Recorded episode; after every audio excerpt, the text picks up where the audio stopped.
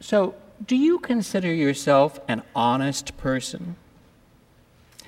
I think we'd certainly like to believe that people think we're honest, and I think that we hope that people will see us as trustworthy, and we, we really treasure the whole concept of honesty.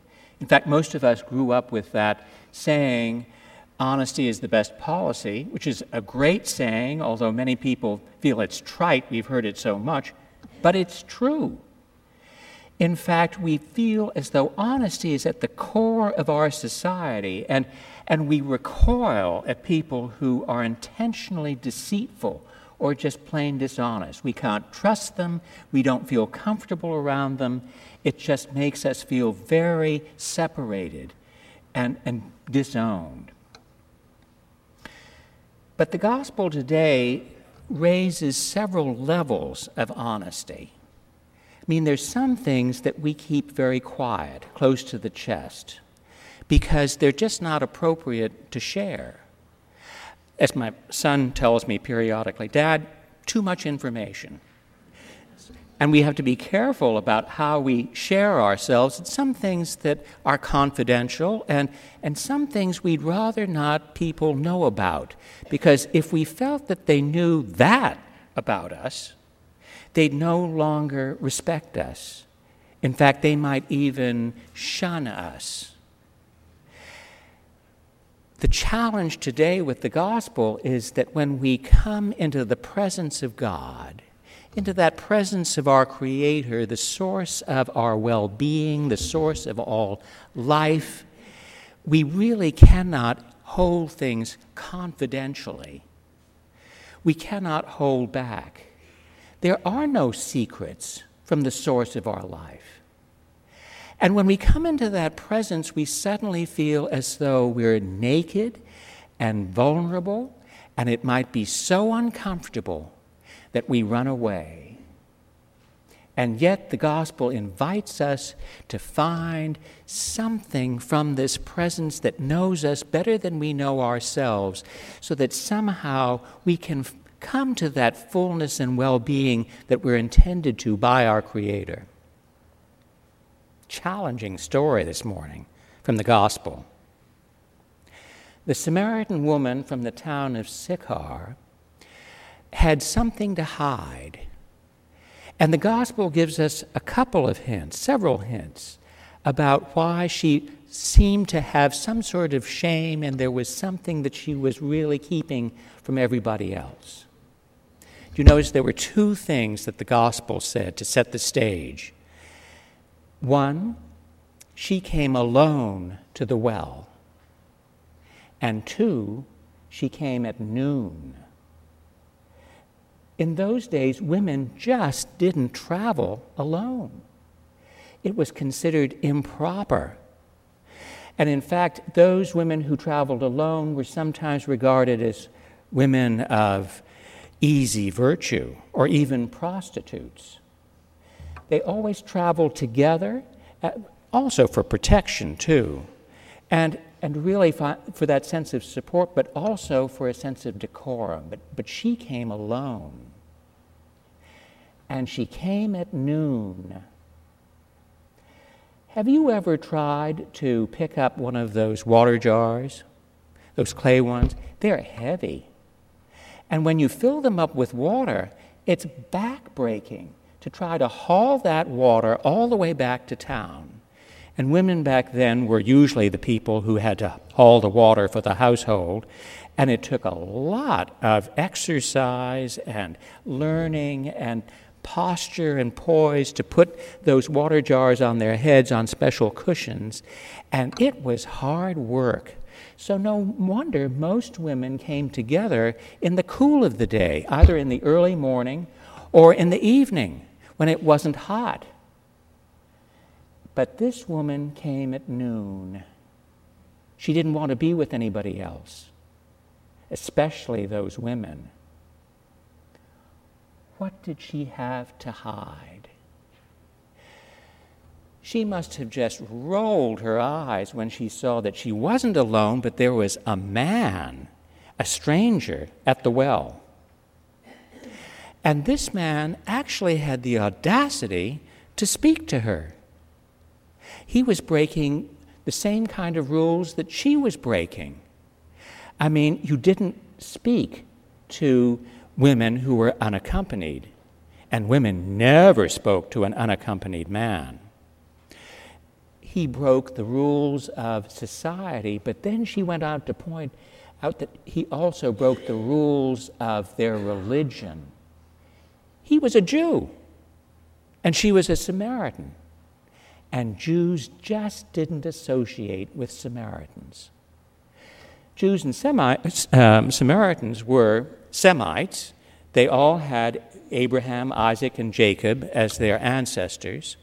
And they were by Jacob's well. And yet, because the Samaritans had sort of gone on their own way, had come up with their own laws that were slightly different but still had the core, and certainly had a different way of thinking. I mean, as she pointed out, they worshipped on that mountain, and Jews worshipped over in Jerusalem. They, they just didn't speak to each other. In fact, Jews, self-respecting Jews, would never dream of talking to a Samaritan, especially since they were considered unclean, and being in their presence made you unclean.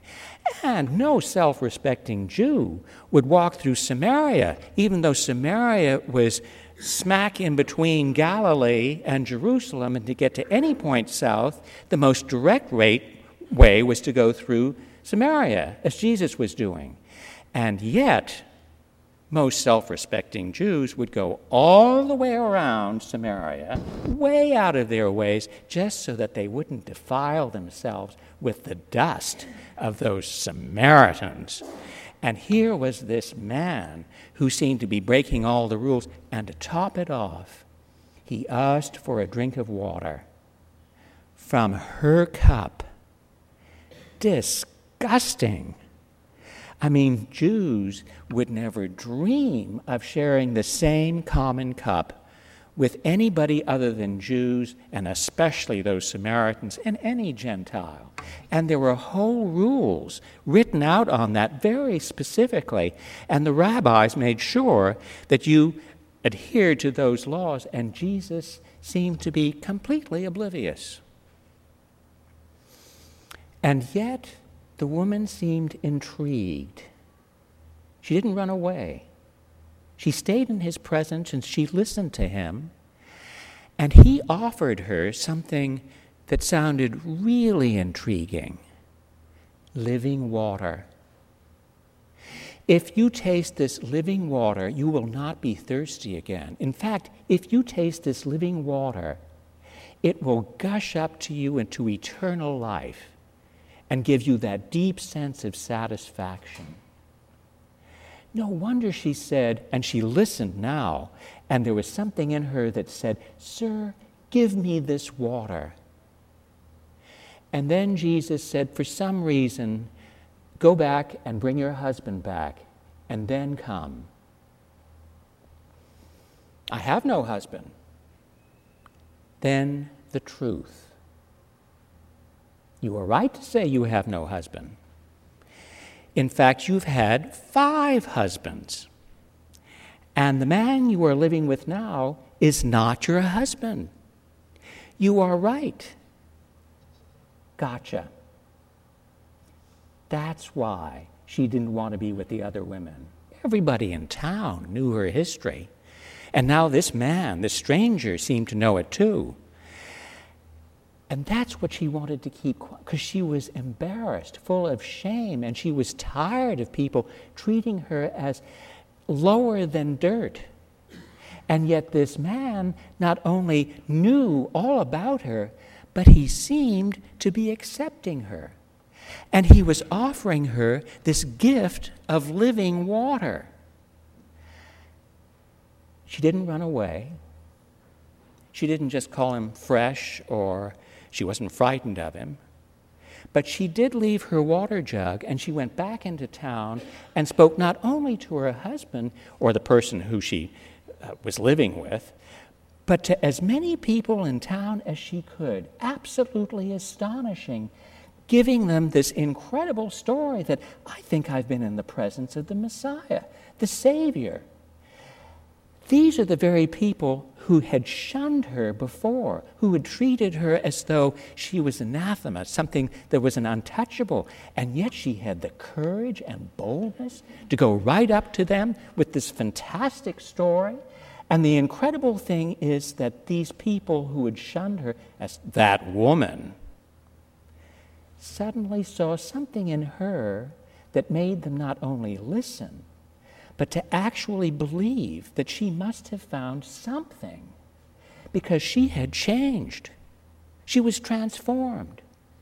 She had courage, she had confidence, and she had a burning desire to share this incredible good news with them. She was bubbling forth with living water, and they could taste, I believe, they could taste that eternal life in what she said and in her person. And they came and found the Messiah. A Jew? Yeah. You and I have come here this morning in search of the same living water. Someone has told us to come here, like the woman, the Samaritan woman, told the people in town, come and see. Maybe, maybe our parents did a long time ago. Or maybe our spouses said, well, we're going to church today. Or maybe, as in my last parish, I can't tell you the number of parents who said, well, I'm here because my children said that they wanted to be here. Um, incredible. Or a friend told us, or, or there was something inside of us that said, I need something more today. And so we came here see, searching for living water, for, for hope, for trust in something beyond ourselves, something to believe in, that we could put our confidence in. Maybe we come here to get some sort of sense of purpose and meaning in life. We're, we're not sure exactly what. But in the process of being here, we may feel the presence that that Samaritan woman felt at the well, a presence that looks deep within us and demands complete honesty, a presence that sort of unmasks us and at the same time knows deeply more about us than we know about ourselves. Very uncomfortable. So uncomfortable that we may want to run away or stop coming here or stop praying at night, because when we pray at night and we're all alone in the dark, we have to come face to face with this presence, but even more so, face to face with those things that we have been keeping very, very quiet. Those things that we might be ashamed of, a feeling of guilt, a sense of something that is gnawing away and keeping us up at night, and that we immediately cover up as soon as we leave the house and put on our suits and put on that facade that oh, we're in control, everything's right, but that doesn't work in this presence. But in that presence, if we persist, if we stay in that presence, we may discover what the Samaritan woman discovered, that that presence accepts us just as we are, knowing all of those things that we're ashamed of. Not only accepting us, but loving us just as we are, and calling us a beloved child. Fantastic. Fantastic feeling. I mean, imagine if you could actually feel that acceptance. Maybe we'd be able to accept ourselves. And if we can accept ourselves, maybe, maybe we could actually love ourselves. To the point where, like the Samaritan woman, we are filled with a new courage and boldness about life, because we have discovered those living waters, that acceptance of a God who loves us just as we are, and it's all right. We're all right, because God loves us as God's child. And if we can really feel that loving presence and that acceptance, we will be transformed, And when we're transformed, we will have to share it with everybody. Some people will laugh at us. Some people won't listen. But a lot will, because they will sense in us a new presence, a love that is so powerful that it can actually touch them and give them the same hope, the same sense of searching for that living water, which is why we're here today. I wish it was easier than that. I mean, my gosh, coming into the presence is scary, because so often we can't even look ourselves in the mirror. And yet the invitation is there. Come, all you who are carrying heavy burdens and are thirsty, and I will refresh your souls. Living water. Challenging. In this challenging time of Lent, when we are invited to be incredibly honest, no holds barred, there's a wonderful prayer that we usually say every time we come together for Holy Communion, that we're not saying in Lent just because the liturgy changes slightly, and it changed this morning. But I know you'll recognize this prayer. And frankly, I've come to the point where I say it not just at the beginning of communion, but every morning when I get up. And then I say it at night when I have to face myself alone in the darkness. And I find it to be an incredibly invitational prayer, and so intimidating and so wonderful. Those of you who know it, please feel free to join me in it. Almighty God, to you all hearts are open, all desires known, and from you no secrets are hid. Cleanse the thoughts of our hearts by the inspiration of your Holy Spirit, that we may perfectly love you and worthily magnify your holy name. Through Christ our Lord. Amen.